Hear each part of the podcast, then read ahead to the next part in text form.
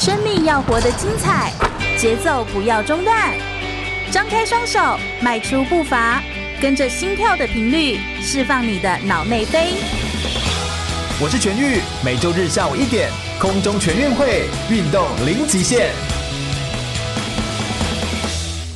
全国广播 FM 一六空中全运会，我是全玉，每周日下午一点到三点，在空中给你轻松好玩的运动讯息，还有体育圈内的大小事情。Hello，大家好，来到了空中全运会的节目现场，我是全玉。今天呢，哦。我们真的是邀请来了一个我心目中的偶像，好像我每次都用这个当开头，哎，就是大家都 都说是我的偶像，运动员也是偶像，各个人都是偶像。不过这一位真的是非常的厉害，他是谁呢？他是在亚洲体育记者联盟的女性的执行委员，同时是一个专栏的作家哦。他在体育媒体的资历其实有二十二年的时间，而且曾经在二零一六年获得由亚洲体育记者联盟所颁发的亚洲杰出的记者奖，也担任过二零一七年台北市大运的。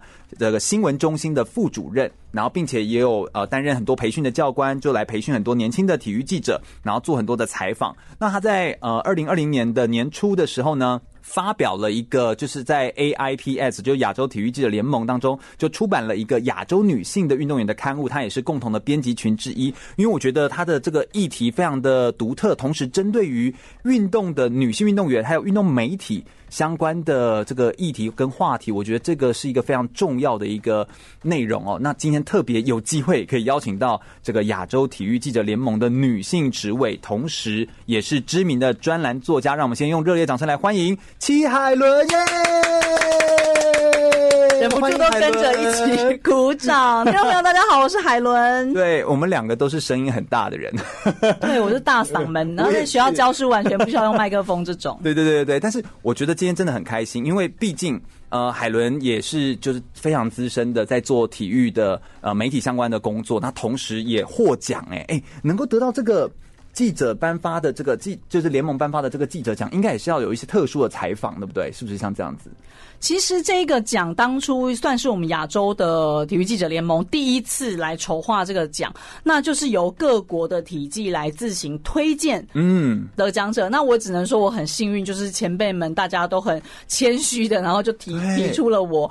然后嗯，我自己觉得就是，当然就是像刚刚全玉讲，他一直提到二十二年的时候，心里 一一惊，心。头一惊，心里想说不止吗？喂，但是真的就是就这样匆匆，对，就这样过去了。但是真的是很开心自己能够接触到体育的采访这个领域，然后接触到好多，我相信全宇也是一样，就接触到好多好棒的、很顶尖的运动员。这些人有想法、有毅力、有决心、有所有运动场上该有的好特质。对，嗯，就是成为顶尖的那些特质。所以我觉得我们做这个呃采访。运动的媒体工作是非常幸运的。那至于说为什么会得这个奖，真的就是，嗯，只能说前辈承让，然后再来就是说，可能确实我的采访经历跟其他的同业相比，我比较不一样一点。嗯，过去在呃平面媒体服务的期间，确实是有一些比较特殊的采访，比如说我可能去过圣母峰基地营，然后对你，你真的是自己也有去。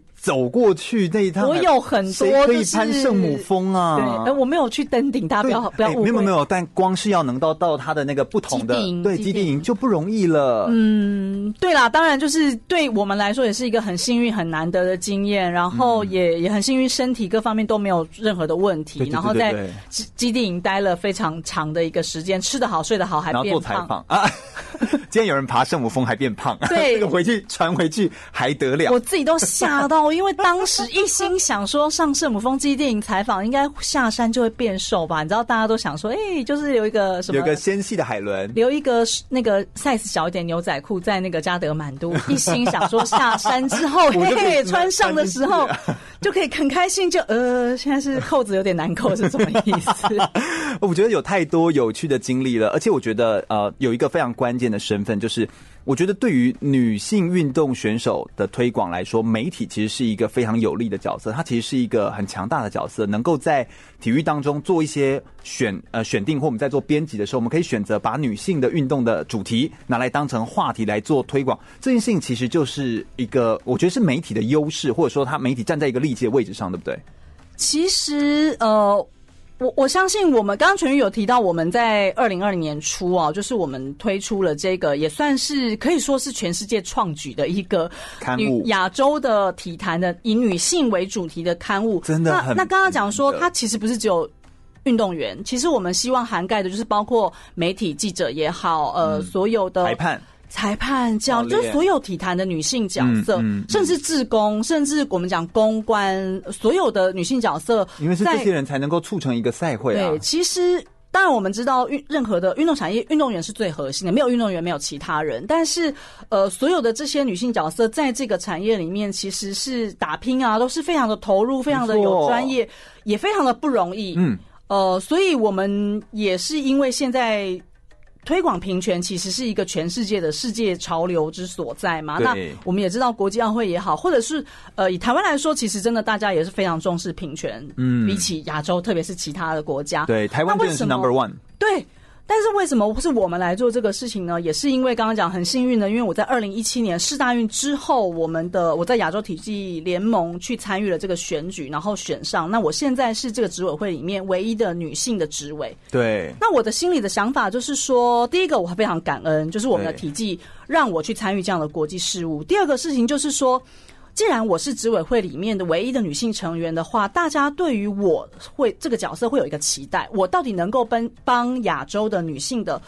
体育记者做些什么事？嗯嗯，嗯，那呃，当然前一两年在刚加入这个国际组织做执委的时候，其实也有很多东西需要学习，需要摸索。当然，我的这些男性的执委同事们，其实对我真的也挺好的啦。他们很多是叔叔伯伯、哥哥之类的，也有弟弟，但是大部分是年纪稍长的资深的记者这样子。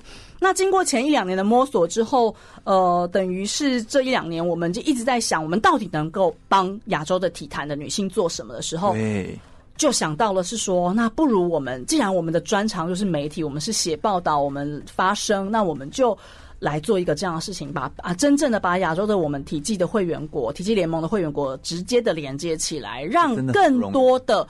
亚洲的体坛优秀的女性先被看到。嗯，我们并没有要，我们不是那个女权主义者要高喊什么我们要平权。权对、嗯，我觉得那个其实老实说也也不是不重要，但是更重要的事情是说，先有一个平台让这些人被看见。就你们还有网站，然后也有杂志。对，就是我们，我们可能也相对也比较传统，我们一直还是认为说，媒体有它的影响力，对，所以平面纸本这件事情是我们一开始就很坚持的。那但是很重要啦，但是现在这个时代，你不能没有网络，所以我们其实也有经营社群媒体 Facebook，然后当然刚起步，所以都还在很努力的阶段，然后再来就是网站也，呃，在年初的时候，我们逐逐步的把它建立好，但是。就是像我们刚刚讲的，纸本是我们很坚持的一个一个很重要的一环。嗯。那也确实在年初的时候，我们带着这一本我们的试刊号，到了我们国际体育记者协会的年会，在匈牙利，匈牙利布达佩斯，布达佩斯呃举办。那我们借由这个，虽然我们是做亚洲为范畴的，就是体坛女性的故事啊，或者是一些表现，但是我们。第一个初亮相，其实我们是带他到世界舞台，就是匈牙利布达佩斯，在国际总会的年会上，也推广给很多包括国际奥会、国际田总、国际足总这些大的世界知名的国际呃单项组织，然后让他们也知道说，哦，我们其实亚洲在做这件事。没错。那刚刚我提到说，这个其实真的是算是全全球的创举吧？我们的总会呃。不管国家，不论性别的这些代表们，到应该都会很惊讶吧？他们真的有吓到。然后，呃，特别是因为我们的质感非常好，而且你们是以 woman 就是当整个标题。对对对，就是因为我们一开始在想的时候，我们原本也想说，我们想说，我们来想一个好的字，就是一个经典的，或者是符合我们标题的，就是精神的这样的字，挑一个英文的字眼。但是后来发现，嗯、为什么不就用 woman 呢？而且，呃，我们大家知道拼音上 woman 就是。我们的意思，嗯嗯嗯，所以就是如果就一个中英双语的的概念上来说，其实它各都有很好的意义。所以后来我们就决定用这样的，直接用这样的名称了。是，而且我觉得这个呃这件事情其实不要说它不容易哦，它光是要能够推动亚洲女性的运动发展，你也知道，在亚洲我们或整个亚太区哈，就是在女性的推动上面，相对于西方来说，确实是我们是。我们是相对来说是比较更难度更高的。然后在体育圈当中，我觉得体育圈你也会也会发现，我们看各种赛事，男性的赛事或你现在脑中可以想到的运动选手的名字排出来，一定是男生的名字多于女生的名字。所以，如果你要在这段时期特别来推动这个亚洲女性的运动发展这件事情，我觉得它本身就是一件有意义的事情。所以，我觉得非常值得被听见，非常值得被看见。所以，我们今天特别就是邀请海伦来跟我分享非常多在运动场上男生跟女生哪里不一样，以及如何用媒体来促进妇女跟运动推广的挑战。那这里面有哪些关键的影响力？如何挑选，以及如何才能够真实反映出体育界的样貌？女性记者在体育圈的数量到底有多少？以及呃，驻点记者的工作到底是做些什么样的内容？这都是我们今天在我们的访谈节目当中要跟大家分享的主题跟内容哦。我们先稍微休息一下，马上再回来。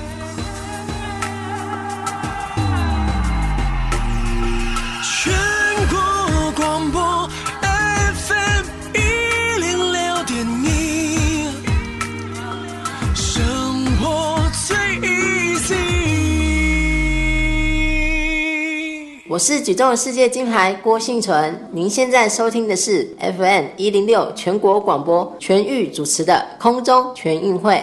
继续回到全国广播 FM 一零六空中全运会的节目现场，我是全玉。我们今天呢邀请到的呢是亚洲体育记者联盟的执行委员，也是专栏作家，欢迎戚海伦，耶！忍不住又跟着全玉一起鼓掌。嗨，大家好，我是海伦。是海伦，其实本身在做这个媒体的工作，真的这样算一算，二十二年，那你一定要强调 哎，很不简单呢。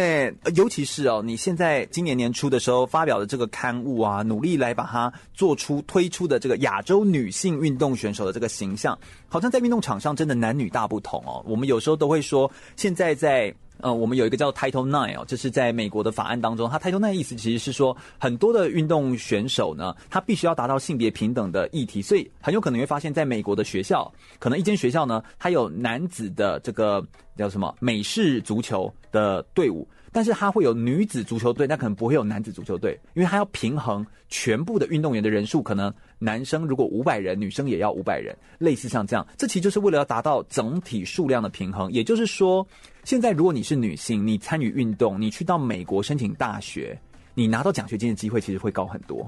这其实也是相对来说的，就是它正在推动，然后这也是 IOC 的方向，所以我觉得亚洲体育记者联盟走在很前面，就是他努力的把这件事情往前推，推行呃亚洲体育记者联盟的刊物，报道女性运动的专栏。所以我特别想要问一下，亚洲女性运动员怎么了吗？就是他们有没有什么特别的故事是特别需要推广？可不可以跟我们分享一些？哎，你们为什么会特别想要从这个角度去切入的一些切入点跟故事？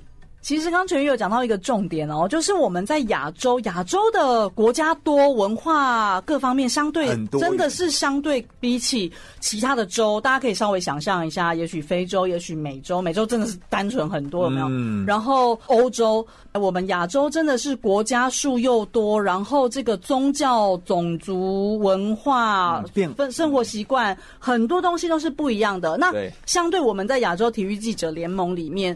呃，我我个人自己觉得我们的，对，我觉得我们的相对面临的挑战，或者是说我们能做的事，其实也就更多了。是的。那呃，为什么我们来做这个事情？刚刚有提到说，第一个，我是执委会里面唯一的女性执委，我一直觉得说，那我能够为大家做些什么，而不是只有永远我一个人去开会，然后或者是说。每次开会就是极少数的女生出现在那个开会的场合里。我们过去在我们中华所有的联盟好像都是如此啊！你自己看所有的协会单。其实我必须很坦白的说，就是再强调一次，我已经投入了体育媒体界二十二年好了。这二十二年来，一直要我认真觉得这还是一个男性的社会。真的，嗯，但是我必须要说，刚就像刚刚我们讲的，我们在台湾的状况好很多，可是。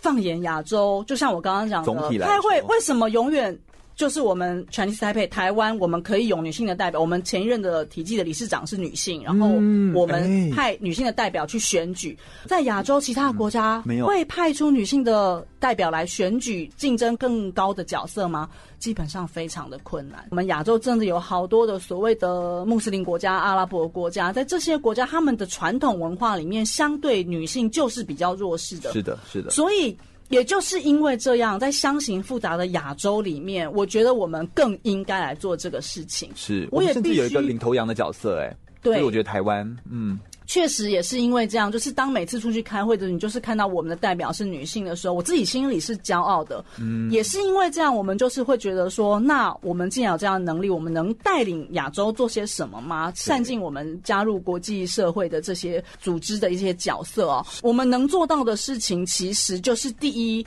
先增加这些亚洲女性被看到的几率。那我们亚洲做了什么事呢？我们亚洲体技联盟本来我们在二零一九年开始，我们首度颁发了亚洲的运动员的奖项，有年度的男女运动员跟男女运动团队。嗯。那当然，在我们的杂志里面，我们就把女性挑出来，因为我必须要说，连我自己，我们即使在体育圈这么媒体这么多年，当那天颁奖的时候，有一些还不认识吗？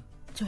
真假啦！你知道他他一公布那个男运动员的时候，我们就大家都会知道哦，韩、嗯、国的足球名将，我们真的就听过会发出一些声音，就哦，就是就心里。然后那时候我记得我旁边哦，我们这一次香港，因为现在也有计划在在栽培一位年轻的女性，呃，体技的副主席。那天刚好是在宣布颁奖的时候，我跟那一位香港的女性，她是阿飞，她就坐在我旁边。然后呢，我们也在想说，哎，谁会得奖啊？因为我们也提名了嘛，我我们我们的体技提名了像戴资颖，羽球天后戴资颖。我们想说，我们这竞争力很高啊，我们得奖几率也高吧？对。结果一公布的时候，我跟那个香港的阿飞，我们两个真的是这样对，望了一眼，然后他是他是谁？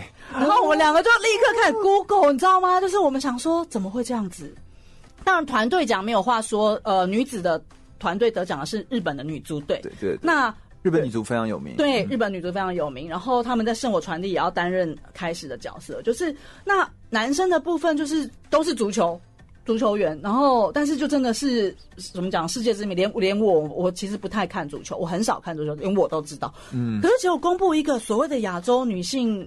年度的运动员奖个人的奖项的时候，竟然我跟这位香港的，我们两个再怎么说也都也都是，是在体育圈、媒体圈打滚了一些年。对，我们两个真的立刻 Google，当时其实我们两个的心里就应该也有一样的感觉，就是说怎么会这样子？对，第一个是说，如果这位得奖的女性这么的杰出，为什么我们竟然从来没听过他？对，那当然，我们 Google 了之后，我们真的发现她真的非常优秀。她是一位印度的女性拳击手，叫做 Mary Kong。然后她当然，我相信她在印度当地，在东南亚非常非常的有名。这可能也跟我们自己在呃台湾或是像香港的朋友，我们的拳击。虽然我们也有很优秀的拳击手陈念琴啊、李玉婷啊这些，我们拿到了四喜的奥运参赛名额嘛。我的意思就是说，但是我们对于这个世界上这么顶尖或者是有这么棒故事的女性，我们竟然是从来没听过她的名字。但是我觉得很重要的也是因为运动项目很多，然后呃人数也很多，这个排名也会一直在调动，名次也很多，当然数量也是多的，当然对不对？运动种类真的是多，运动的优秀的人这么多，但是。也就像我们刚刚讲的，男生我们会听过，男生我们通常会听过。那为什么我们会听过的原因，可能也就是因为这些男性被报道的能见度是高过于其他的女性的。嗯。会有一些女性没看到，可是她可能必须要优秀的优秀吧，嗯、就是、嗯、呃，所以我我们就在想说，呃，如果是这样的情况下，我们。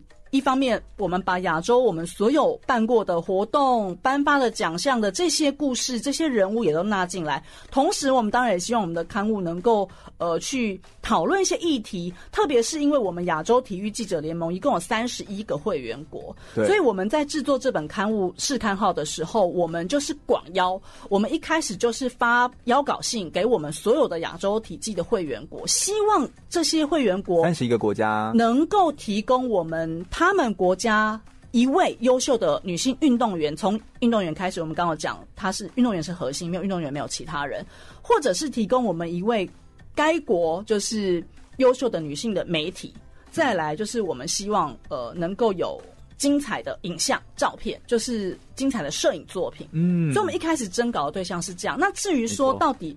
这个国家要提供我们什么样的故事？我们就是信赖各国体系他们的一些专业的判断，或者是他们认为要推出什么样的人选，让全世界或者是让亚洲的其他国家来看到。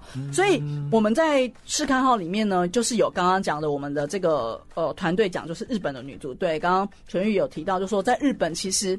我们大家可能传统印象中就觉得，哎、欸，日本男人很大男人，韩国男人对。日本即使女足队在，所以他们的韩剧跟日剧才会把它反过来啊，才会变成你知道，就是 男生很体贴，女生很强势，就是他会故意的，你知道，就是这些这些都是另外一种社会化的反应。没有错，没有错。但是我们实际进入到各个领域的时候，就会发现还是有很多现象嘛，是就是实际存在的现象。没错。那刚刚我们也提到说，哦，对，那些东西才会在韩剧啊剧里面，对，那是一个想象，是一个想象的美好世界嘛。对。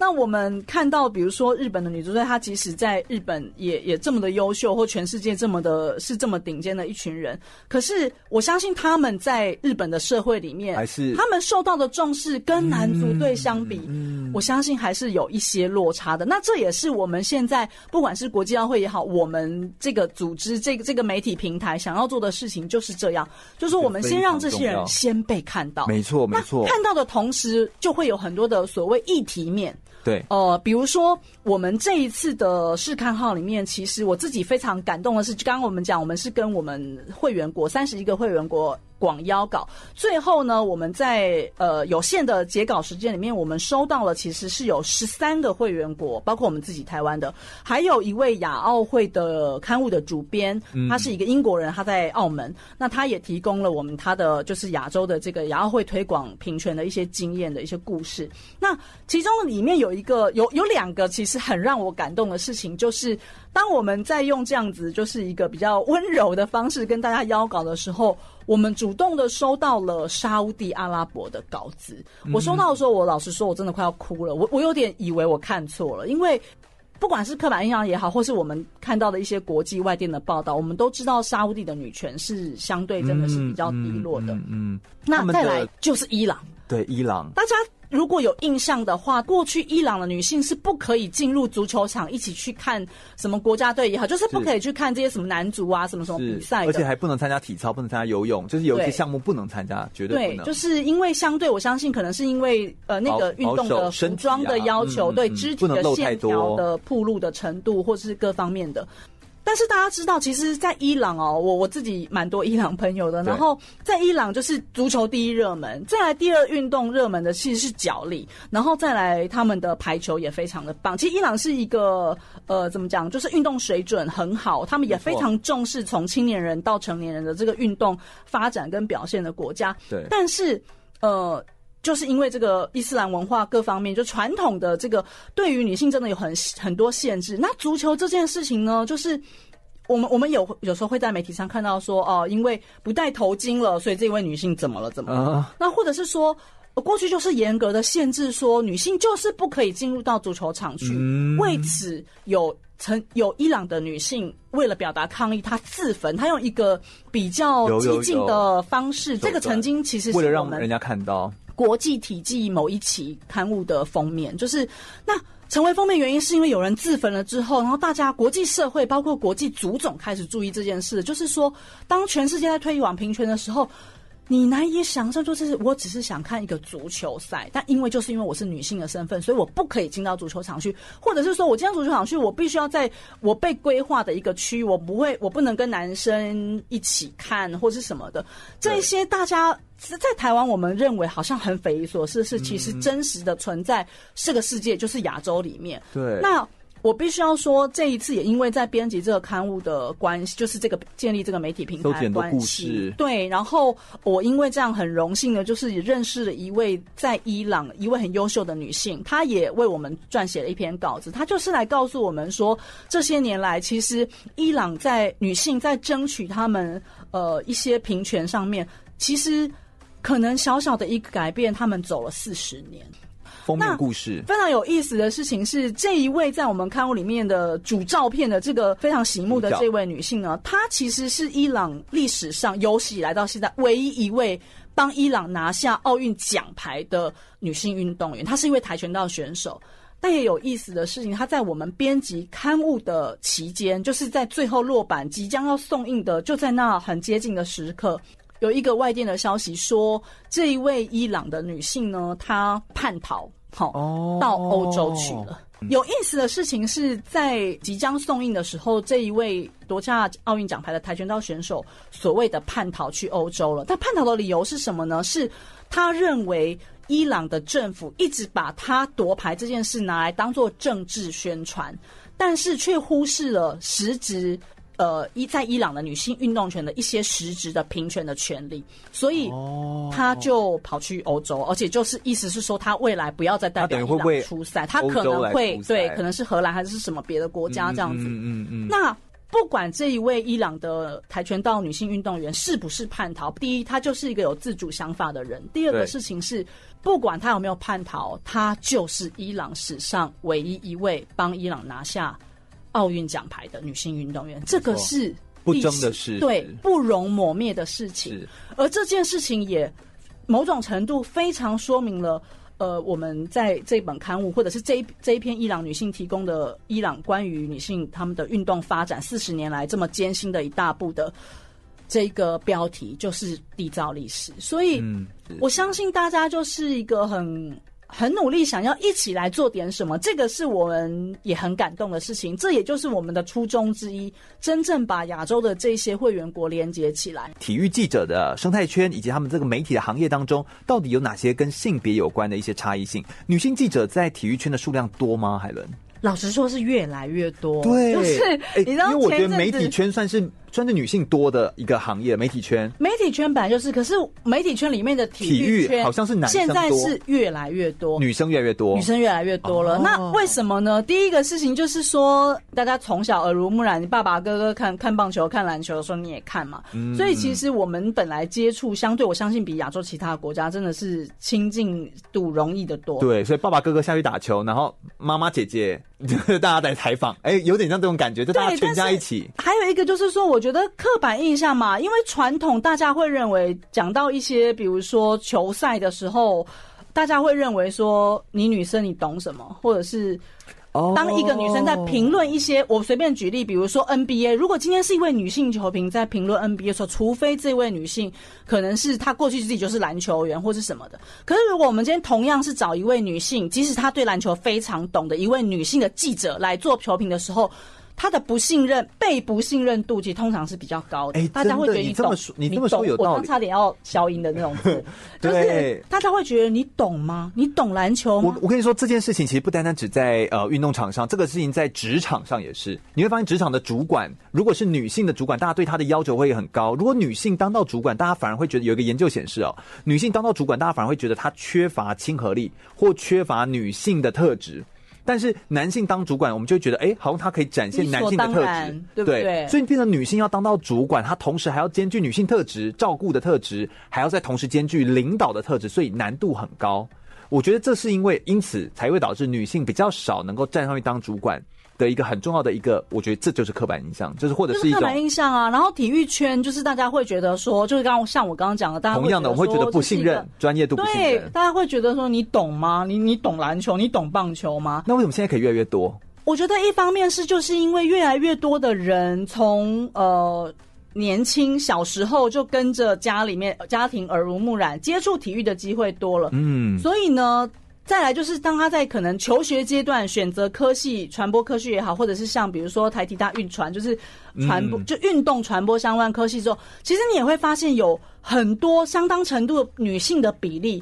她选择了这样科系就读，当然我相信很多人在选择这样的科系的时候，是因为看到了很多优秀的女性的记者、主播，齁，就是有我们讲所谓的 role model，就是说有一个这样的典范在那边，会让大家觉得我想成为他。那当然，我们很坦白说，这些年来我们很多的体育台有很多优秀的女性的体育对主播，其实包括陈怡安就是啊，就是就是她又是选手又是主播，对，不管她是奥运金牌、跆拳道金牌还是。是后来踏入媒体界的时候，他表现出来的专业，其实我必须要说，女生有她的特质，就是在采访上，她有她细腻度，然后她有一些一种，我很坦白说，是男生或许没有的，就是一些比较感同身受的能力。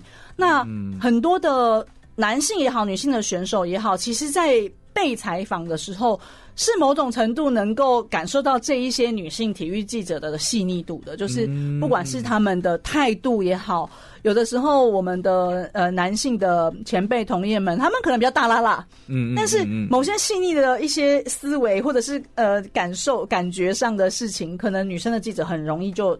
呃，观察到了是是，而且这对于做新闻专题，对于做这个呃，就是更深入的采访报道来说，角度啊，各方面其实也是有一些优势在。没错。那我也很坦白说，呃，不是只有体育线，有的时候在体育路线上，或者是我们讲媒体圈的时候，比较可能会常常被大家。冠上一个比较不好，就是有的人会说，有些人用身体跑新闻，我们讲会不会太麻辣了一点？哦、没有，我知道，我知道这个意，我有听过。我的意思就是说，嗯、当今天有一位女性，她如果能够跑得比较好，或者是得到一些比较多的消息的时候，有的人就会冷言冷语的说，觉得说哦，还不是很会奶，或者是说哦，就是很会去什么什么，人家才会给你独家，才会什么的。嗯，这某种程度有的时候也是刻板印象，也就是说，当有些人他付出了他的努力的时候，可是他比较。难，因为他的努力被肯定，很容易就被人家影射或者是冠上说，哦，还不是因为你怎么样怎么样。我可以，我可以用一个很简单的比喻让大家可以理解，那就是你如果今天长得很帅或很漂亮的话，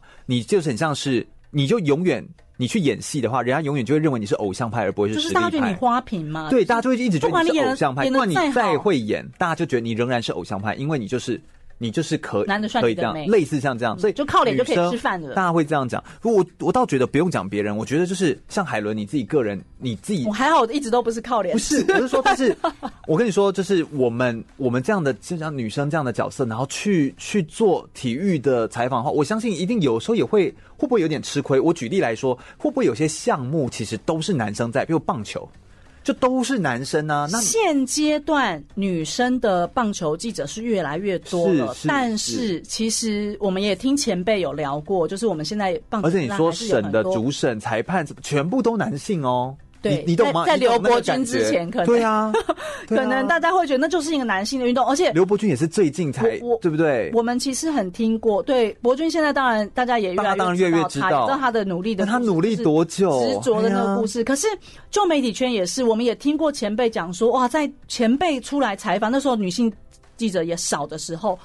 他们确实是会被要求，第一个什么地方不能去，在球场上哦，他们说不吉利，对不对？好像有人会说不吉利啊，或者是不能碰这个什么球具，你也不能摸啦。什么有些区域，那前辈也是有。有时候现在想起来很荒谬，对不对？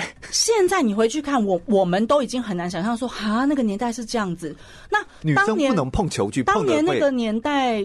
呃，前辈们就是真的会为了避免争议，嗯、当然他心里可能也会觉得这是什么无稽之谈，可是他会为了避免争议，或者要不然如果真的被人家打了一个高飞球或怎么样，就他不得不信，就是会被怪罪，其实就是会被怪罪，所以前辈们当时少少数的女性体育的棒球记者，他们可能也就为了避免争议，所以他们自己也会哎、欸、就摸摸鼻子，就是去避免那些所有会导致争议的去不该去的地方，不该不要碰的东西就不要碰。我懂，但是。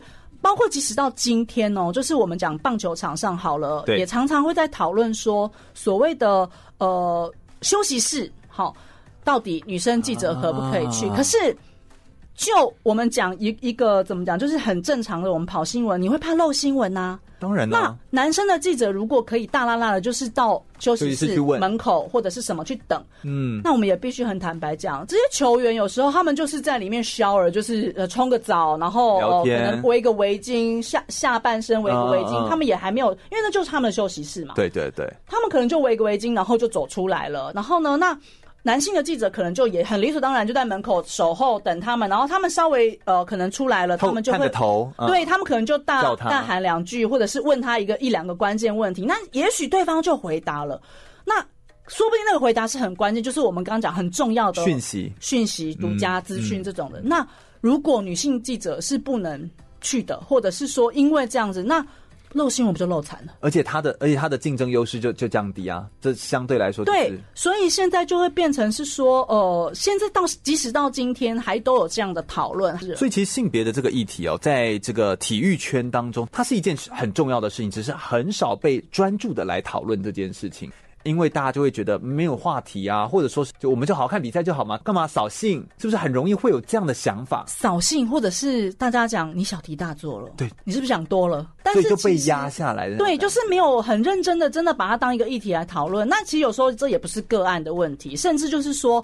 我们讲此风不可长嘛。如果你一个所谓的大家认为的小事，没有好好的去认真的去看待它的话，等到真的要出大事的时候，大家才要来面对吗？这好像也不应该是这样，就会来不及哦。不过我另外还有一个点，同样也是跟这个媒体记者有关的工作。我们刚刚谈的是这个在不同类型的运动赛会里面的女性的呃记者啦，或女性的角色要怎么相呃自处哦这件事情。另外就是特派记者，特派记者他就是会驻点，譬如因为呃二零一七年世大运，或者是因为亚运嘛，就是呃海伦也有去报道亚运的相关的内容。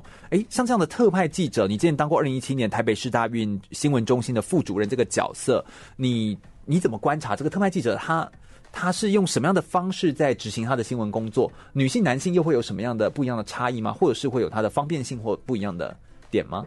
其实哦，我觉得这个事情可以分两个部分来讲。这个运动赛会，我们讲不管是单项大型的比赛，还是综合性的赛会，像我们刚刚讲市大运，就是很多类别的比赛嘛，就是它是一个综合赛会。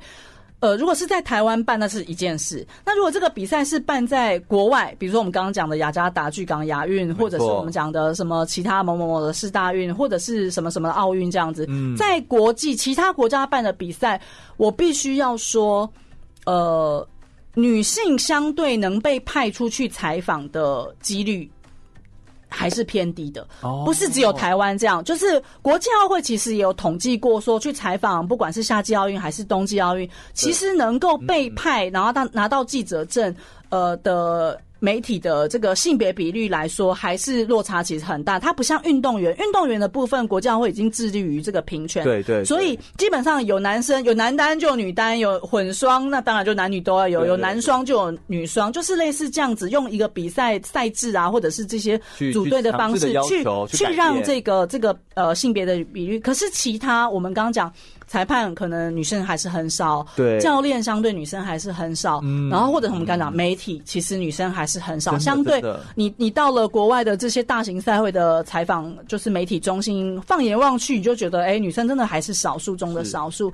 以我自己的自身经历来是说，我过去在呃，比如说报社服务的时候，也非常少。即使我跑的这些路线可能是所谓夺牌强项，没错，但是。当今天主管他决定要派，是不是要派我去国外采访这个综合赛会的时候，他通常的抉择可能是不。那为什么是不呢？第一，因为大家知道国外出差就是出差嘛，要订房间，嗯嗯，费用讲到重点了，就是说今天为了要订房间，那因为我们通常就是一个以报社来说，就是一个文字记者搭配一个摄影记者。那以国内的媒体来说，摄影记者、体育摄影队。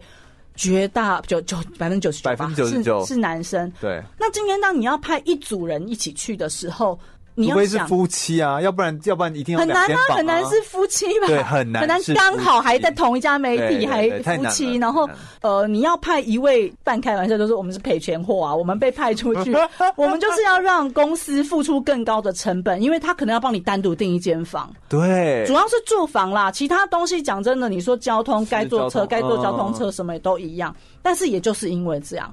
可能有少数的媒体，可能就是女性比较多，或者说这些女性表现真的非常优秀，她的报社、她的媒体单位会派他们之外，或他们可能就是单纯的文字记者的。对对，还有再来就是说，有的有的主管会觉得女生好像。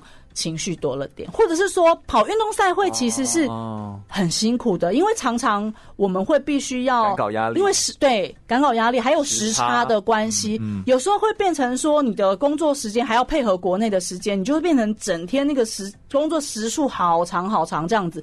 那有的主管可能觉得是贴心，他会觉得说哦，我我不派你去，对，就是说好像这样对女生太来说太糙了。可是，其实你知道吗？特别是像奥运、亚运这种大型赛会，四年一次，是所有只要你是跑体育线的媒体记者，不是不管男生女生都想跑的。嗯，但是相对来说，女生在被派的这个比例上是低的，几率就会偏低一点。那刚刚讲说，如果好，那台北市大运我们真的很幸很幸福，能有一个这样的赛会，对，然后在我们台北市主场举办，那当然因为是主场嘛，所以没有所谓出差的问题，对，所以就会变成哎，男生女生好像也都有机会来跑这样的赛会。那我们也会看到，当时其实从国外派来的记者。我们也会发现，其实也几乎都是男性居多哦，真的。对，四大运办在台北的时候，最大团其实是一个日本团，就是以四大运的外媒来说，日本团因为很近嘛，而且当时大家就是说，日本团呃的记者会很注意这一些来比二零一七四大运的选手，因为他们很可能就是二零二零东京奥运的主力。对。又近嘛，所以对日本，因为媒体对这个很重视。第二大团是伊朗团，伊朗团来了十三个记者，只有一个女生。但是其实我心里的 OS 是有一个女，我觉得已经很偷笑，不然以为会是林哥这样子。对，那其他零星的就几乎都是男生来啦。就是，其实我相信大家都会有这样的问题吧，就是说在这种大型运动赛会的媒体指派上，女性相对的几率就是比较低。那国家会其实也有注意到这个问题，所以其实。其实包括像二零二零东京奥运的媒体证的申请，国际奥会其实也有针对这个平权的事情，所以希望能够提高一些，至少就是往那个方向去努力嘛，就是对，所以就会变成是说，那我们在台湾，我们是东道主嘛，在承办这个四大运的时候。那我们就相对来说，因为是地主，所以我们就比较没有这个性别上看起来的，好像我们的优劣势。我们平常自己的强项，或者说因为我们自己熟悉这些环境，那我们又有很多优秀的地主的选手、运动员会在各个不同的场馆啊、不同的种类出赛，对、嗯，蛮好的。就刚好海伦这。就是有当到副主任，对，那但是我们在主新闻中心的工作又跟媒体是不一样。我们其实角色反过来，我们是在服务媒体哦，所以就变成是说，主新闻中心我们必须要告诉大家说，我们今天呃整个大会，比如说我们官方每天安排什么样的记者会，那媒体遇到什么，就是不管。本国媒体还是外国媒体遇到什么事情的时候，我们去协助他解决，然后统一，或者是说，对，有人要申请进去选手生采访，要透过我们主新闻中心，所以其实变成是在台北市大运的时候，也是一个。很特别的经验，就是说，因为我们很千载难逢的办到了一个这样子国际性质的赛会，然后我们确实当时整个不管是组委会也好，或者是国内的志工们也好，什么大家都是非常一心一意的，好好希望把这个赛会办起来。那我们也天时地利人和吧，它就是有很多的因素，我们的运动员也非常争气，所以整个世大运的氛围也好，整个其实是很成功的。嗯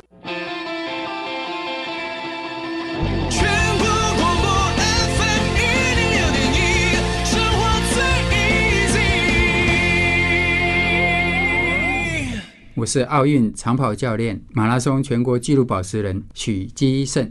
您现在收听的是 FM 一零六全国广播，由全域组织的空中全运会。那除了运动员本身之外，在体育的这条线上哦，其实还有运动的媒体啦，或者是运动的行政啦、运动的这个裁判啦、教练啦，都是。周围的这个很重要关键的角色，那他们的女性的比例又占了多少呢？所以，我们接下来要来访问一下，就是海伦有没有在国外采访的经验，或在采访一些国际体育活动的时候，有没有遇到一些感人的，或者是你觉得一些特别印象深刻或有趣的故事啊？可不可以跟我们分享一下？我在二零零九年的时候，当时呢，其实我们陪着一支。呃，我跟几个几位同业哦，我们陪着一支台湾的登山队，嗯，去圣母峰基地营。当时呢，是因为我们从尼泊尔这一侧，也就是所所谓的圣母峰南侧，先到基地营。然后南侧是比较容易的吗？是因为那个风吗？比如说北侧来讲，它可以直接开车，就是西藏那一侧，它可以直接开车就到基地营了。对对对。可是南侧呢，你可能就是要跟一般的践行的人一样，花七天就是走上去。爬山这件事情，第一，它是全世界最高峰；第二个事情就是说。有时候就是真的看老天爷要不要让你上去啊！就是大家讲天气，天气，天气真的是绝绝对影响的一个因素。当然，除了这些登山者的登山家的实力都非常好。嗯、那我印象非常深刻的是，当时其实我们晚就是采访的团队呢，晚了这支登山队的成员一个月出发，因为他们会提早先去，然后要高度适应各方面的。那我们呢，晚他们一个月出发之后呢，我们就一样要呃走路啊，健行七天，然后高高低低这样子，也是要高。度适应，然后到了基地，所以记者还要刚好没有这个高山症呢。我跟你说，刚好我就没。对，我觉得这真的，这个这个，这个我跟你说，这真的是呛死哦。这个你没有上去过那么高的山，你哪知道自己有没有高山症？其实这这件事也非常有趣。我们在讲，我们到二零零九年是这一个我们讲七顶峰，所以七顶峰是世界七大洲的最高峰。那二零零九年的圣母峰，就是我们讲的珠穆朗玛峰，是这个计划的最后一座了。也就是说，呃，去爬这这些几个登山的人，他们前面的六座哈，其他的都已经完成了，所以。圣母峰是大家最关注，也就是在此一役了，就是七大洲最高峰到底能不能挤满最后一块拼图，就是它了。那我们某种程度，我们因为从二零零六年开始采访这支登山队，我们跟这些登山者跟整个这个登山团队是有感情的。那我也必须要透露一下，当初因为我是在报社服务，那也因为爬爬呃陪他们就是爬了几座山，然后也知道他们哇就在此一役了，就是最最后的这个重要的世界最高峰了。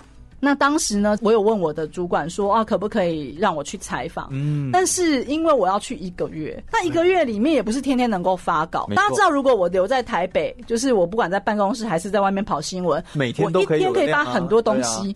但是呢，我如果跟着登山队去，要么就是没产能，要么就是我只能发这个登山啊，就是。然后，所以我相信我的主管也非常的就是为难。呃，再来就是说我当时的报社的社长，他非他他现在自己。也是爱好登山的人，可是当时他非常的担忧，还有一个误解啦，他一一心以为我要去攻顶，所以 他以为你看起来就是可以攻顶，然后就以为你会这样。不是当初他对爬山这件事不了解，所以他以为说我要随行采访，就是我要去攻顶的。哦，那其实不是这样子，嗯、还有一个原因是。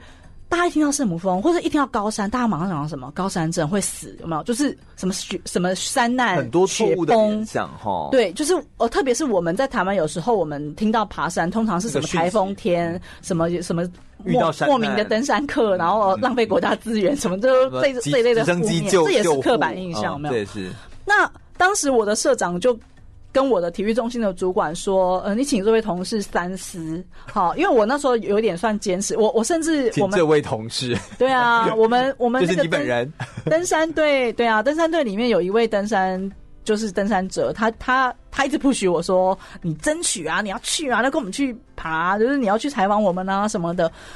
那我自己心里的想法是说啊，如果长官不答应的话，我也没办法。对啊，可是当时这个他他个性也比较激进一点，他就跟我说。啊，你就辞职啊！你就辞职跟我们去啊！那后来当然，我的社长最后是在一个什么样的情况下同意我去呢？就是他要我写切结书，说如果我怎样的话，呃，希望我就是我的家长。我我都几岁了，他要我爸妈也要签，对对，就就签一个切结书，说有点像生死状那种东西。对他，但是他要我爸妈签名，说就是签一个切结书给公司，说如果我怎么了的话，请我的家长不要跟公司什么球场啊什么那一类的。哦、那我爸妈也超酷的，我爸妈 我打我当时把这个切结书打好嘛，因为我想说好啊，那公司要我就打好，我然后我爸妈都非常阿萨里的时候签拿，就想说这爸妈是 你知道，就觉得平常这个不孝女就是。没有，但我觉得我爸妈真的很酷，就是他们听到说我我要去什么圣母峰采访，他们真的也没有任何一个呢，他们就觉得说好，你决定了。可是我爸妈不可能哎，真的，真的真的不容易，这真的不容易。其实我自己内心也是有点差，可是 我我觉得我当时差的点有两个，一个是说你你没去过那个地方，你要待那么久。但其实我是真的很想去啦，没有会，其实基地营很值得去，就鼓励听众朋友，你经过适当的呃，全域现在有练铁人三项啊，很值得，很值得去。我觉得要去，真的真的，等那个疫情，对，没，希望那个大家都很平安的，可以到世界各地去玩这样。然后，嗯，那时候就是好，反正切结书也签了，然后最后就出发。然后刚刚讲的就是我，我觉得我的挣扎还有一个就是说，因为我们是工作的，其实我们不应该带情绪。但是这一些登山者，我刚刚说我们从二零零六年就采访他们哦，那刚是不是也有大家提到登高山就是有风险？也就是说，共患难的那种。也就是说，你到时候在基地营，你当然不可能跟着他们去攻顶，你在基地营等那些无线电啊消息，跟他们对话啊什么，就是你你要第一时间把这个透过卫星啊什么把这些新闻传回来。嗯。但是重点来了，如果他们出事，对，好的话就是登顶成功，顺利下山，对不对？然后大家就啊开心庆功宴，喝啤酒，哎、欸，可以喝啤酒。但但是但是，如果真的出事情的话，然后你认识了这么你知道吗？一个朋友、欸，哎，所以我那时候其实心里也有稍微的做准备说，说这不是不可能发生的。然后我我有问我自己说。假设真的怎么样，我可不可以承受？然后你还要真的，其实那最后他们是成功的啦。而且那时候超好笑的事情是，因为我虽然没有高山症，可是我在山上就是莫名的，就是很很容易喘，就是。然后我记得他氧气就比较少啊。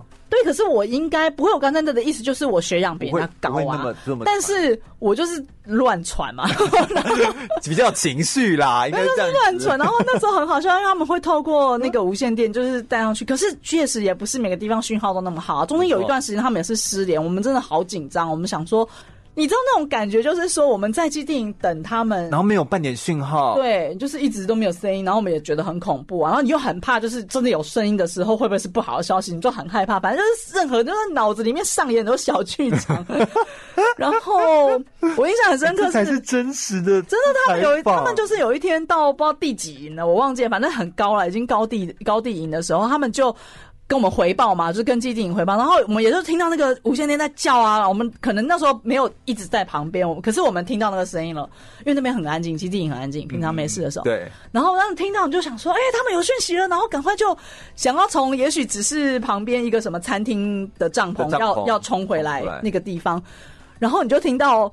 跟他们说谁谁谁，然后什么什么有听到吗？什么什么呼叫啊，什么是干嘛的？然后就 他们在上面还开我玩笑说：“你现在到第几营了？是喘成这个样子？我明明就只有在基地。”但当然最后他们就是很成功。那非常有意思的事情就是说，那边的传统就是说，嗯，当登顶成功的消息传回来的时候，大家会拿着所有的所谓的锅碗瓢盆，哦，很开心。然后我那时候也是就又哭又笑，然后就是。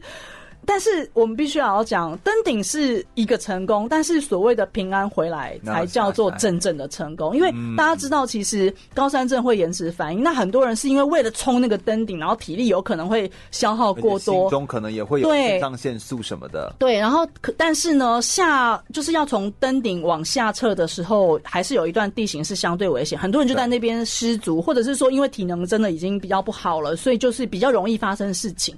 登顶成功不是最后的成功，你要平安回来。然后当然他们也很好，他们真的有平安回来。就是我觉得这也是我人生里面一个非常非常觉得这辈子够了的一个采访经验。但是我觉得也很好玩，就我我真的比较算是非典型的体育记者，可能这样讲的原因是因为。绝大多数的体育记者，男生女生也好，很多在大绝大多数现在在台湾线上的体育记者，几乎都是所谓从小就是棒球迷、篮球迷，特别是这两项，所以很多人其实是因为这样抱着一个憧憬，好进入这个领域。可是我不是，哎、欸，我跟你刚好一样，都不是。我从小根本就不喜欢运动，而且我每次都告诉我的学生说，我从小超讨厌运动的原因是我哥哥是兄弟象迷，哦、所以我哥每次到了周末假日的时候，他都要在那边看直棒转播。那你也知道，棒球两三个小时绝对跑不掉。然后我每次在旁边生闷气，觉得说，为什么你一个人要霸占？那时候家里没有两台电视，那时候也没有什么手机可以线上收看。你就真的很生气，你在旁边生闷气，觉得说，为什么永远你就要霸占电视，然后一霸占就是一个两三个小时以上。嗯嗯，我真的是因为这样大学毕业进入，因为我是念新闻科系，进入职场，我也从来没想过我会当体育记者。我想的是我会当社会记者，因为我在大三的时候，当时社会上发生了震惊社会的白小燕案。我当时一心想，我本来是想说，我大学毕业我要去念犯罪防治研究所，然后对，我可以拯救社会。那个时候真的是很大的。那后来为什么后来怎么就变成体育体育人了呢？是因为。我当时的第一份工作也是广播，然后呃，我进入那个我跟同时就是招考嘛，然后跟一些同事一起考进去之后，因为其他的男生。我刚刚跟全玉说啊，就是刻板印象嘛，大家觉得体育线就是应该男生跑的啊，所以那时候长官就问其他的同呃同事说：“哎呦，我们现在体育有没有人有兴趣的？” 那些男生都摇头。对。然后那因为我是一个身高一七五，然后大家乍看以为，呃，常常有人问我是不是体育系，对对对，排球选手之类啊。之类啊，呃，不过确实我一九九八年大学毕业的那一年就是曼谷亚运年，亚运嗯，然后那时候也是因为进入这个那个广播电台的工作，刚好就是亚运年，所以你需要去国训中心采访，国训中心采访。嗯我印象非常深刻的事情是我大学刚毕业嘛，然后我走进国训中心里面，可能比如说去什么跆拳道场啊，去什么排球场，那教练每个看到我都说：“你怎么没有来练？” 认真是这样子。然后我我那时候都会开玩笑跟那些教练说：“教练，我都几岁了还来练？你知道我们这种在体育圈可能算起步慢，而且老实说，我运动细胞不好，所以就会变成误，虽然是误打误撞，可是就像可能刚刚讲到，就是说，我觉得是很幸运的，自己能够接触到运动。这个领域，然后能在运动的透过媒体这个工作，认识好多好多优秀的各个领域的体育产业里面的人，不是只有运动员哦。是但是当然，运动员给我的影响是特别特别大的。其实有时候说，我们从旁边的角度这样去看运动员，我们觉得更看得更立体，或者是可以说，我们看的其实更更不一样的角度、不一样的视角去切入，我觉得更有更有立体感，这样子。对，还有一个就是我刚刚讲说，我是因为是非典型的关系，所以就变成是很多我的同事们不想去，他们觉得就像爬山这种不想去，或者是不是他们所谓主要路线的采访，那他们就不去啊。那不去，我都会觉得说，那我去。所以我可能在过去的采访经验里面，我就是可能去跟着人家比什么骑脚踏车，什么三天不用睡觉的那种脚踏车比赛，或者是呃，我们讲去一些极地，像。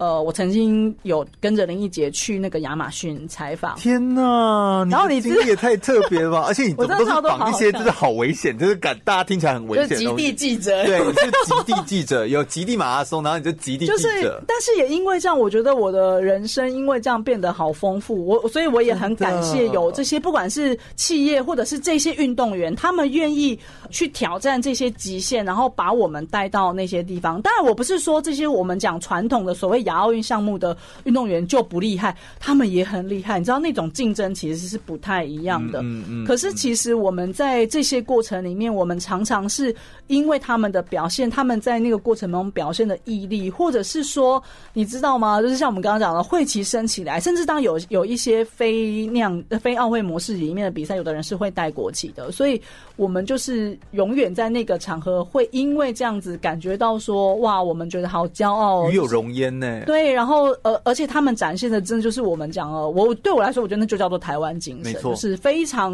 毋庸置疑的，而且是一步一脚印的那种精神，是我觉得很很棒很棒的一些经验。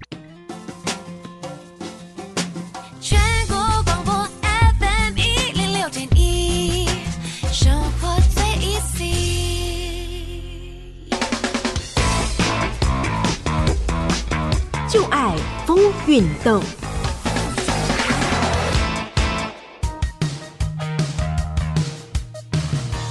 女性参与运动的历史悠久。根据历史记载，早在希腊的古代奥林匹克运动会时期，每届奥运会举办之前都会有赫拉雅运动会，作为女性专属的运动竞赛。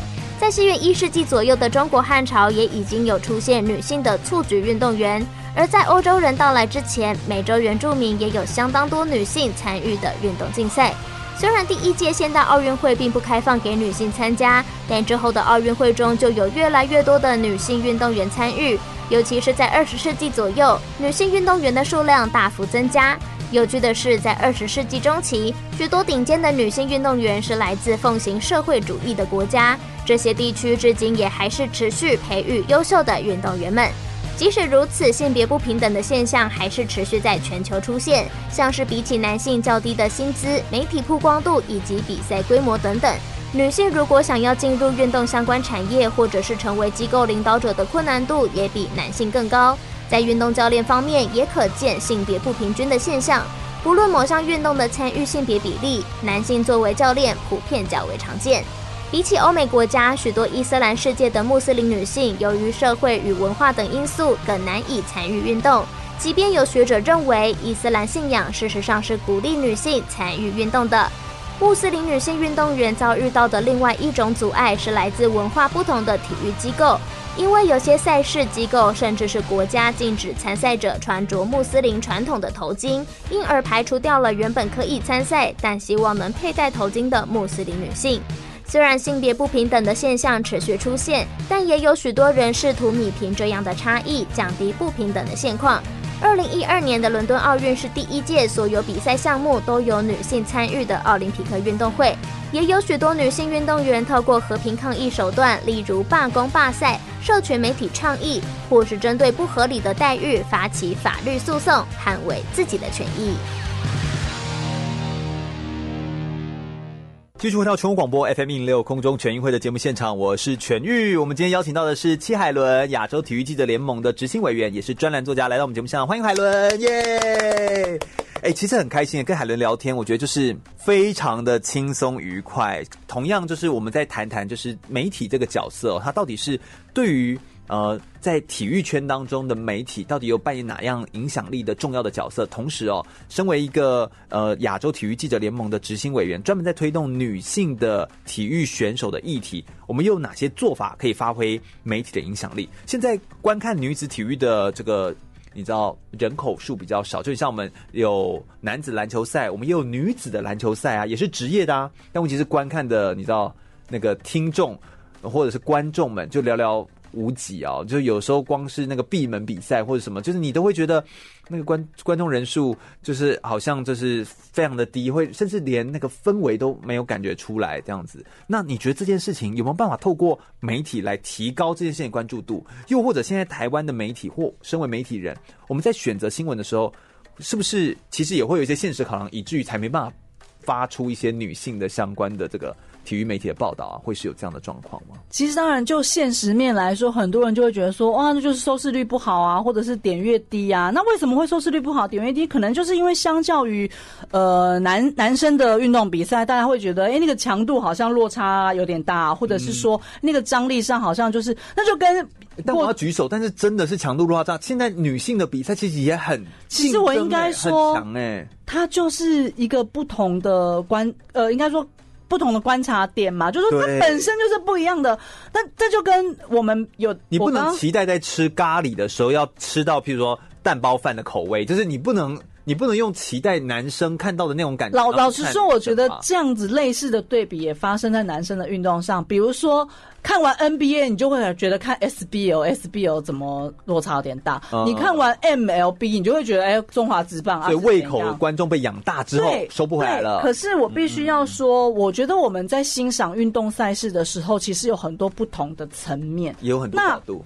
女生的运动或者是赛事，或许张力或者是我们讲的强度没有像男生的运动那么高，但是它有另外一种美感，嗯、或者是说它有它的细腻度。比如说我们常常在讲说，我们比如说男排，我们看男排可能是哇强力，可是我们在看对，可是我们在看女排的时候，哇就是那些很黏的防守，有没有这些很细腻的东西？嗯呃，再举一个例子，比如说我们今天看男生的网球，哇，球速好快，角度好刁钻。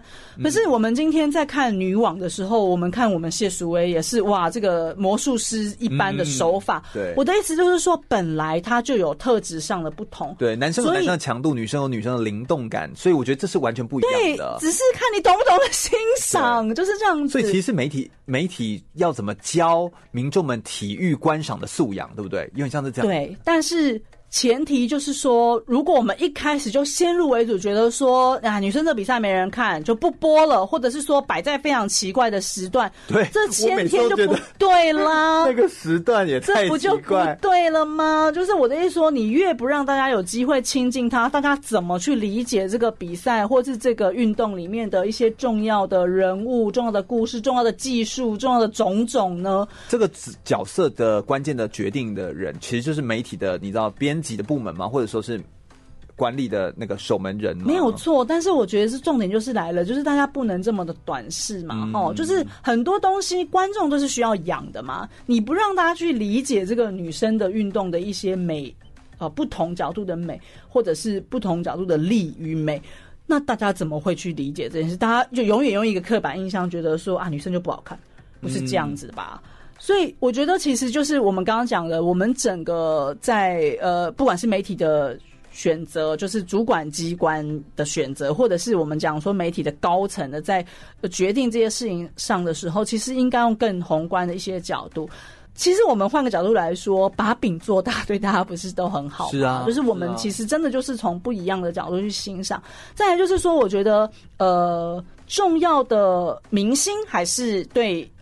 不同的运动种类都是有决定性的一些带头作用。比如说，我相信很多人会为了看戴资颖，就是要去追踪说你在哪里比赛了，然后几点，然后他出国也要追，或者是说，哎，他今天打到几强了，对不对？对，就是我的意思说，每一个运动去有一些这样子实力呃跟社会责任兼具的这些明星出来，我觉得都是很好的。嗯，其实这个在男生的运动也是这样子啊，只是或许我们好像对男生的运动比较更着重在于一些呃记录啦、创纪录啦，要很很很壮、很强、很快、很什么的。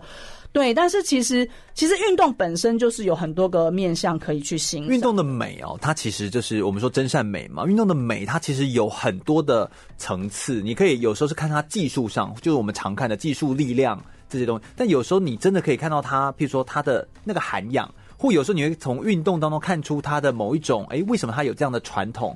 然后他的甚至说，你可以看出一个选手的气度，或者是那个选手待人处事的方式。有一些跑步运动，有一些距离拉长的马拉松，你更可以看出他的这种，呃，在很累的时候，但可不可以仍然对人是有礼的？就其实有很多细腻的观察点是，其实都是有意思的。而且我觉得我是真的很鼓励，就是媒体多去报道一些运动员。成名以前，或者是说他背后的一些故事，是因为当你在了解这些故事之后，你再看他在场上表现，你会不一样，更有感。嗯，你知道，其实很多的女性运动员，她们同时肩负着很多的责任。对啊，可能是男生不需要的。我不是说男生就好像很轻松怎么样的，但是呃，确实我们讲呃，我们大家都非常喜欢的女神郭幸存，嗯，为什么大家喜欢她？不是因为她什么。光什么破世界纪录又怎么样了？对，大家知道这个女神是多么的努力，她她她用她的爱，她的扛起了她的全家，甚至她想要扛更多的社会的责任。没错，我觉得这是我们觉得郭幸存值得，不是因为只是她举了多重，就是那个那个世界纪录又推到几了，不是只是因为这样子。那。但我们在理解这些，当然郭敬淳真的也是很特别，就是说他真的是一个非常好的运动员的典范。嗯，那有这样子的人，有这样很棒的女性的一个我们刚刚讲的 role model 在那里带领着大家的时候，我相信也能够鼓舞更多的人。过去大家可能会觉得说举重哈，谁要练举重？女生呢、欸？为什么大家漂漂亮亮的要去把自己好像弄得这样哇，肌肉很壮，或者是下半身要很稳或者什么的？为什么要这样子？但是。它可以颠覆了大家的印象。我们会用更多、更全面的角度去欣赏这一位运动员在各个不同领域的成就跟美。是，而且他在举重上面仍然可以把它举得非常的流畅，甚至让整个动作都是非常的美的。艺术。纵使对，纵使他是举一个很重的重量，但仍然可以把它变得举重若轻一样的这么的美的一个感觉来做呈现。他其实有在你们的杂志的创，没有做，当然是因为一方面是幸存很值得报道嘛。那我们在我们的试看号他。当之无愧，就是一个历史性的角色。另外，当然就是也是因为他是金鹰奖的得主，所以很很荣幸的，我们也呃采访他，对，然后写幸存的故事，然后我们也告诉他说，哦，他会出现在刊物里面，然后我们也得到了我们的同业。从以前的体育记者、资深的前辈，然后现在变成书法艺术家。嗯，因为幸存喜欢了一个字，一个一个协会的协，协力的协，这因为有三个力嘛，哦，幸存喜欢这个字，那我们在想说，哎，我们的刊物要怎么把这个字介绍给外国人？所以我们就跟前辈。邀了一个字，前辈二话不说，嗯、说交给他，对，嗯，所以我觉得就是这个平台，或者是说这个女性的刊物，它集结了很多人的力量，跟幸存的精神也是一样的，是，大家一起来成就的，其实不是一两个人能做到的，是协力的。而且呃，刚刚也讲到一件事情，什么叫做典范哦？典范到底是怎么养成的？一个运动员的典范就等于是好的运动员吗？或许有时候我们会说，一个选手是一个好选手，他可能是有两个面向，一个是可能是他的品格，或者是学业成绩好。他仍然可以是个好选手，但他的运动成绩不见得好。但倒过来说，他可以是个运动成绩好，但他的学业成绩不见得好。这样我们都仍然会说他是个好选手。但你要做到一个好的典范的选手之，你必须要做的事情不但是这两者都要兼具，你的成绩要好，你的品格要好，你的运动表现要好之外。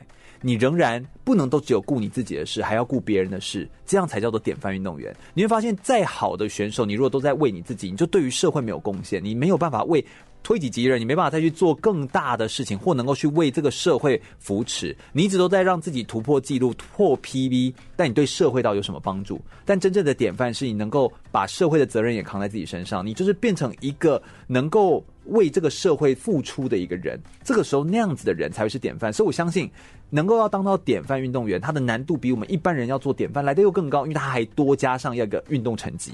所以它是一层一层的叠加。这就是我们社会上对运动员其实是一个高标准的要求。对啊，我们在讲说好像特别高，就是特别高啊。对，因为我们好像相对在于其他领域的人，我们就是呃嘻嘻哈哈，可能或者是啊骂两骂两天过去了。对，对，对，对，可是其实我觉得有时候我们自己当然多少在。呃，媒体圈这么久，我们会觉得有些时候好像我们对运动员太苛责了。可是我们也知道，我们很多运动员其实是用更高的标准在要求自己，是是，所以成就他们今天的所有一切的成就。所以这都是不容易的，就像是冰山底下的那一切，就是冰山看得到的表面十分之一的那个成就，都是底下那十分之九，那看不见却成就了一个人被看见的一切。就是这就是真正的撑起那枝繁叶茂的那个。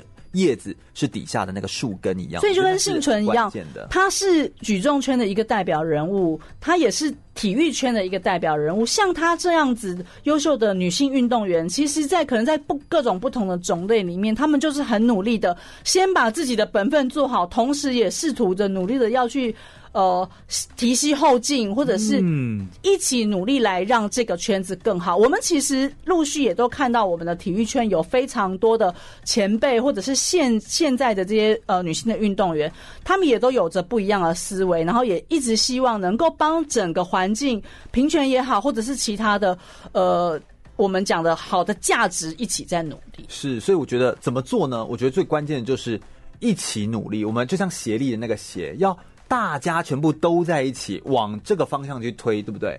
而而这个大家不是只有女性哦，对，是所有人都要一起。而我们的这个亚洲体育记者联盟，其实更是创造了一个好的平台，让我们这些人真的有机会可以发声。而且他们当然特别关注女性的议题，是因为他们希望让这些以前可能是没有那么多管道跟平台可以发声的人，他们有机会可以创造他们的故事，甚至把他们的故事留在。世界的舞台上面，媒体是一道有力的墙，可以把它努力的往外推出去，大力的放送出去，有点像把他的故事可以让更多人可以听得到，有点像是这样的感觉。所以我相信，呃，纵使在台湾体育圈，希望体育当中的女性可能没有过去没有被那么重视，但其实现在他们会越来越被重视，越来越被更多人看到，都是因为我们有更多人群策群力，同心协力哦。我们透过不管是男生女生，我们全部大家一起把这个呃体育，把这个。大饼给做好，这样子大家都才有地方可以立足，也都还可以持续的往前推进。我觉得这才是最重要的事情。我们等下最后一节节目内容，我们要来邀请海伦来跟我们分享一下。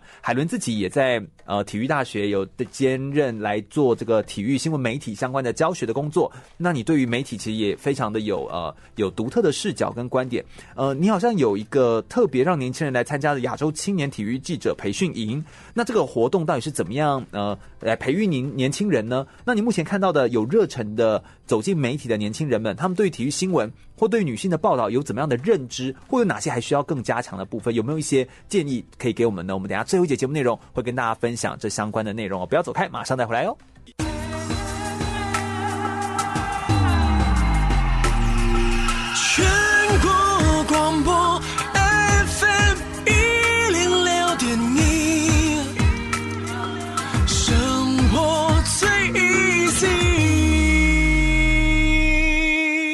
我是跆拳道奥运金牌，也是陈怡安手工皂创办人陈怡安。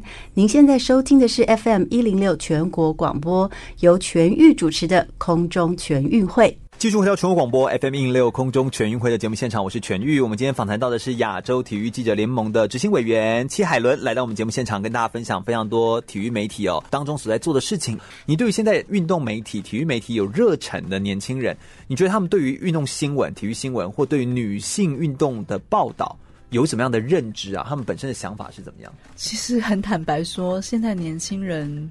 不太关心这些事情，因为 应该说，应该说，因为他们也都是呃，都是拿着手机在滑，看起来很像是媒体的管道变多，但其实他们关注的点就分散了，对不对？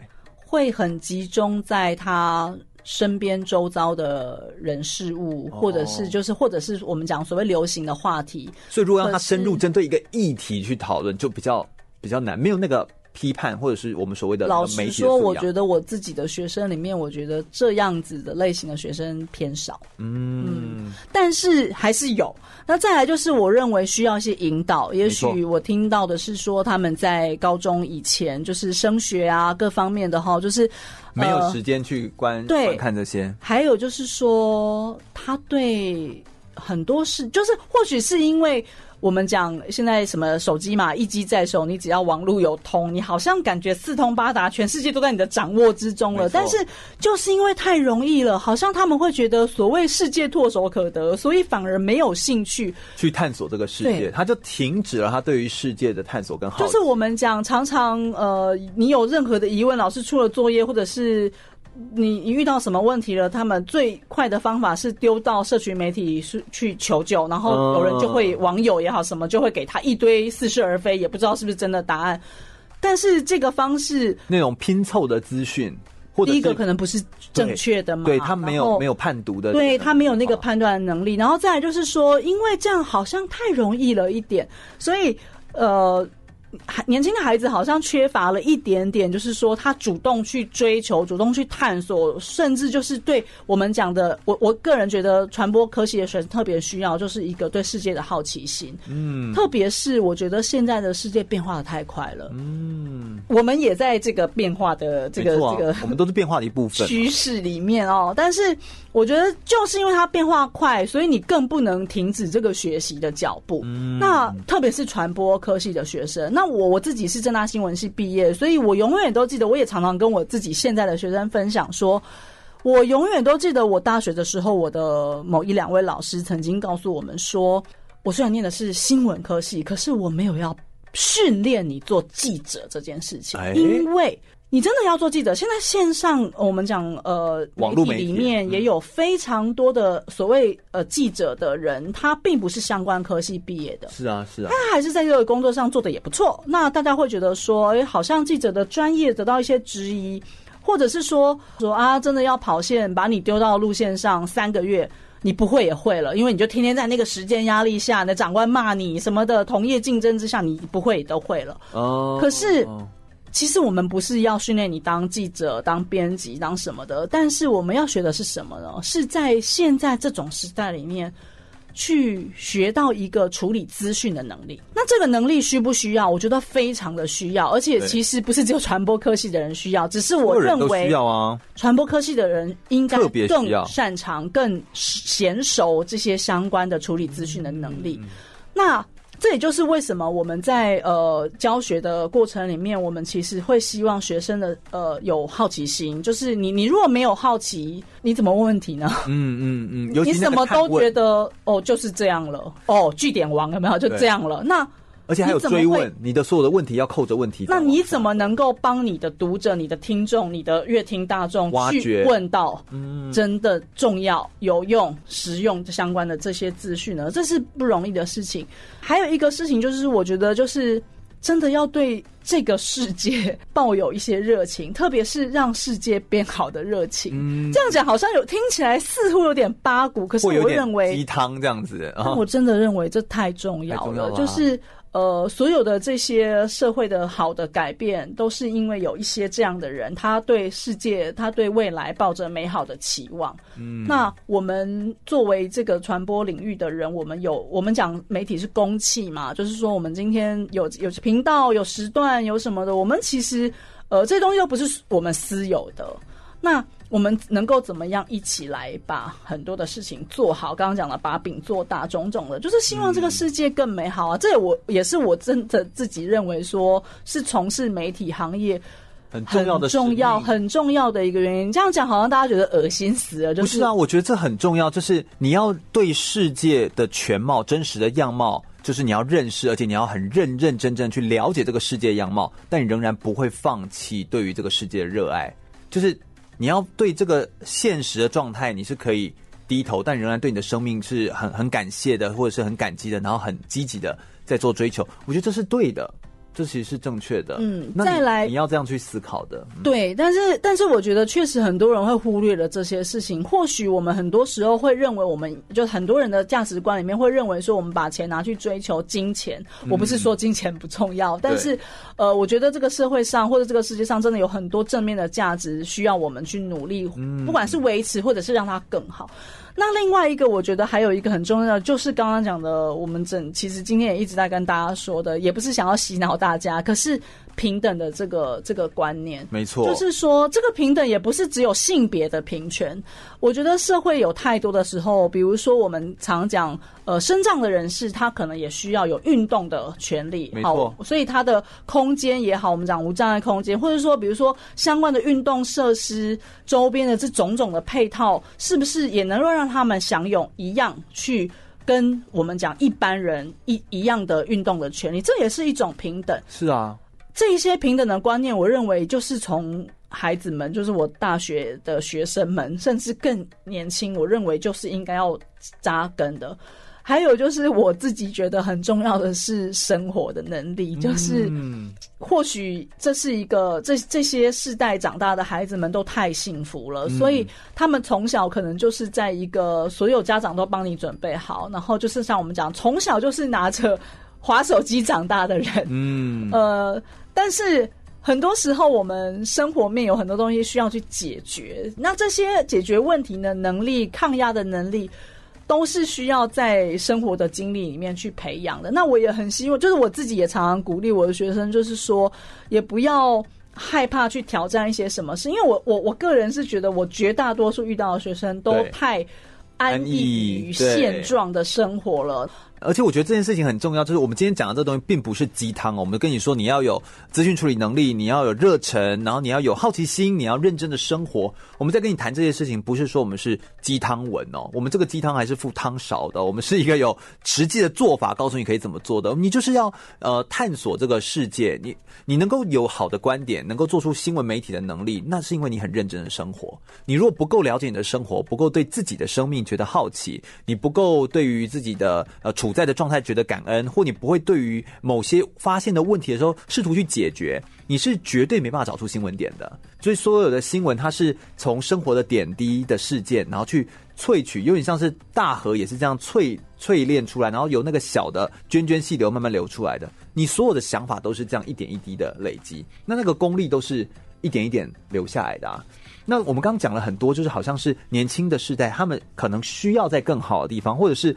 需要再提升的东西，这其实不只是年轻世代，是所有做媒体相关从业人员，我们都需要会的能力。但会不会有一些其实是年轻人现在的优势？有有没有年轻人？因为他们可能已经生在我们现在教到的孩子都已经是出生的当下就是网络世代了，出生的那个时候手机其实就出来了。那如果是这样子的孩子的话，诶，他们是不是已经先天有一些优势？我觉得他们的优势在于，就是他们对于可能对于这些新东西，因为世界就像我们刚刚讲，变化的太快，他们的反应也很快。对，所以就是当这些新东西不断出来的时候，哎、嗯，他们好像很快就能够上手了。嗯，很就是他们不会。我我们以前可能过，或许很多时候我们会因为一件事情，我们习惯了几十年，没错。要我们突然改变一下的时候，嗯，我们还稍微要那个调试一下。对。但他们一直是处在一个变动很快呃的的社会环境里面，所以我觉得这也就是年轻人的优势吧。但是，没错。基于这个优势，在这样的优势里面，多一点人文关怀吧。嗯。我觉得多关心自己的生活，或者是自己身身边的人的生活。我觉得这是非常非常必要的。没错，没错。我觉得他要对于你要有观点的时候，你要认真生活；但是你要得到共鸣或赢得别人的共鸣点的时候，你是要能够往下去深入挖掘的，去对于身边的人去觉得感谢，你才可能会听到这些不一样的心声、心境，或者是他的心理的状态嘛，你才能够跟他谈论。我觉得其实是一个一层一层又一层挖掘下去的一个过程，这其实就是记者的天职。海伦有当教官，而且也有在培训很多的年轻的记者们，然后在亚洲青年体育记者的活动当中来做培训哦。当时在亚洲室内暨五一运动会的时候，也有做很相关的培训工作。那亚洲体育记者联盟好像有办理可以对于体育记者有兴趣的年轻人参加的活动，叫做亚洲青年体育记者培训营。可以帮我们也介绍一下这个营队哈？其实这个活动当然是在我们亚洲体技联盟里面的，但是主要的筹办整个规划，呃，其实是香港体育记者协会。哦，香港体育记者协会得天独厚啊，就是第一个怎么讲？协会里面的高层呢，其实财力雄厚，好，然后也得到社会上一些，包括我们讲赛马会或者是一些相关的企业的支持。嗯，那。这个呃青年记体育记者培训营，我们简称它叫 YSR。那它其实最早期的时候是从两岸四地开始的，逐渐呢就是扩大规模到亚洲的国家都来参与。现在其实它已经变成一个国际活动了，就是从美洲、南美洲、非洲。其实欧洲都有人来参与了。其实我们常常以为说啊，青年体育记者培训营是不是就一天叫我叫你去写稿啊？很多技术面的东西，安排了非常多的体验课程，各式各样的。所以我们看到电竞、哦、攀岩，我要年轻个一百岁我就去参加。没有，其实但重点来了哦。哎，什么什么什么？快点快说，我可以参加吗？虽然号称叫做青年体育记者培训营，可是我们并不是用生理年龄来 太好了，来定义、这个。我心理年龄才十五岁。我常常都开玩笑说我是永远的 YSR，就是可以哦，我要来参加。但是这确实是很好的一个，在长达十天以上的这个整个营队的过程里面，有非常多的实际的运动的体验。还有，我觉得这个其实包括我现在在做很多事情，我都是用这个青年营的精神。这个青年营的一位灵魂人物是香港体技的一位副主席，叫做赵灿辉，我们大家都叫他 Raymond。Raymond 老师呢，基本上他是一位非常资深的媒体人，六十几岁了，有非常丰富的经验跟 idea。他是做电视节目、体育节目的。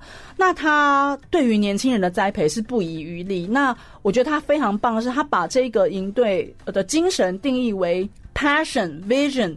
Determination，最近我们还加上了一个 connection。哦，那英文这个意思是什么呢？热情、视野、决心，还有连接。嗯，其实大家去稍微思考一下，就是说我们现在做的很多事情，其实如果没有这些，都是不行的。对。他也希望年轻人在投入这个体育，不管是媒体采访，甚至就是你的人生。其实我们常常会讲说，我们投身体育圈久的人，我们就会知道，其实体育就是一种生活的哲学。没错啊，它它不是只是竞技什么。争个什么？他其实比较偏奥林匹克的精神，它其实就是人生哲学。对，对，其实这一些我们在我们常讲，我们人生中会用到的很多东西，你在运动场上其实都都学得到，你在运动场都看得到。嗯，那我们在这个青年记者培训里面，除了刚刚讲，我们还是教你采访，还是教你写作，还是教你摄影，但是那绝对不是，那都是最枝微末节的事情。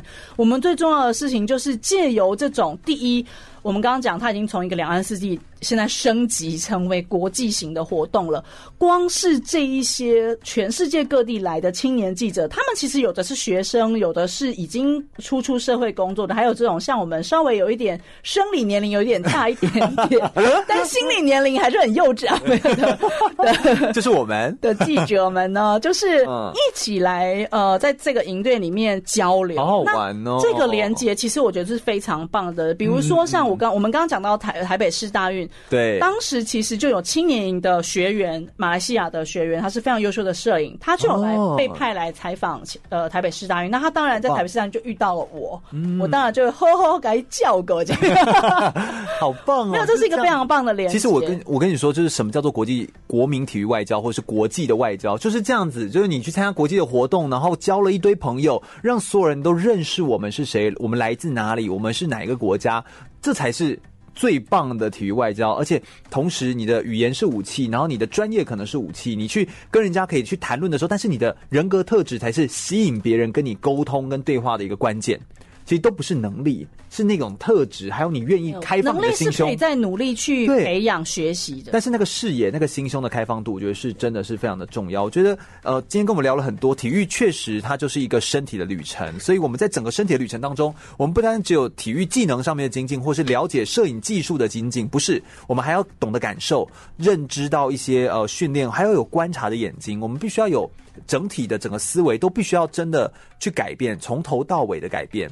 而这才能够真正的把所有体育当中最宝贵的内涵升值在你的心中，这才会达到一个真正的优秀的体育记者真正长的样子。我也相信，这才是 YSR 就是亚洲青年体育记者培训营在做的事情。整体来说，我觉得整个的访谈内容，我们来跟大家谈了很多关于女性运动员、运动的媒体、亚洲女性运动的发展，还有体育媒体的生态，希望大家会喜欢。空中全会是一档专门在介绍体育运动的选手的故事以及体育相关周边的媒体报道，我们来透过广播的声音的放送，让大家可以认识运动员，也进一步爱上体育选手。如果大家对空中全运会的节目内容有兴趣的话，欢迎可以上脸书来搜寻“空中全运会”，注意“全”是一个草在安全的“全”哦。空中全运会，我们每周日的下午一点到三点在空中等你喽，拜拜，拜拜。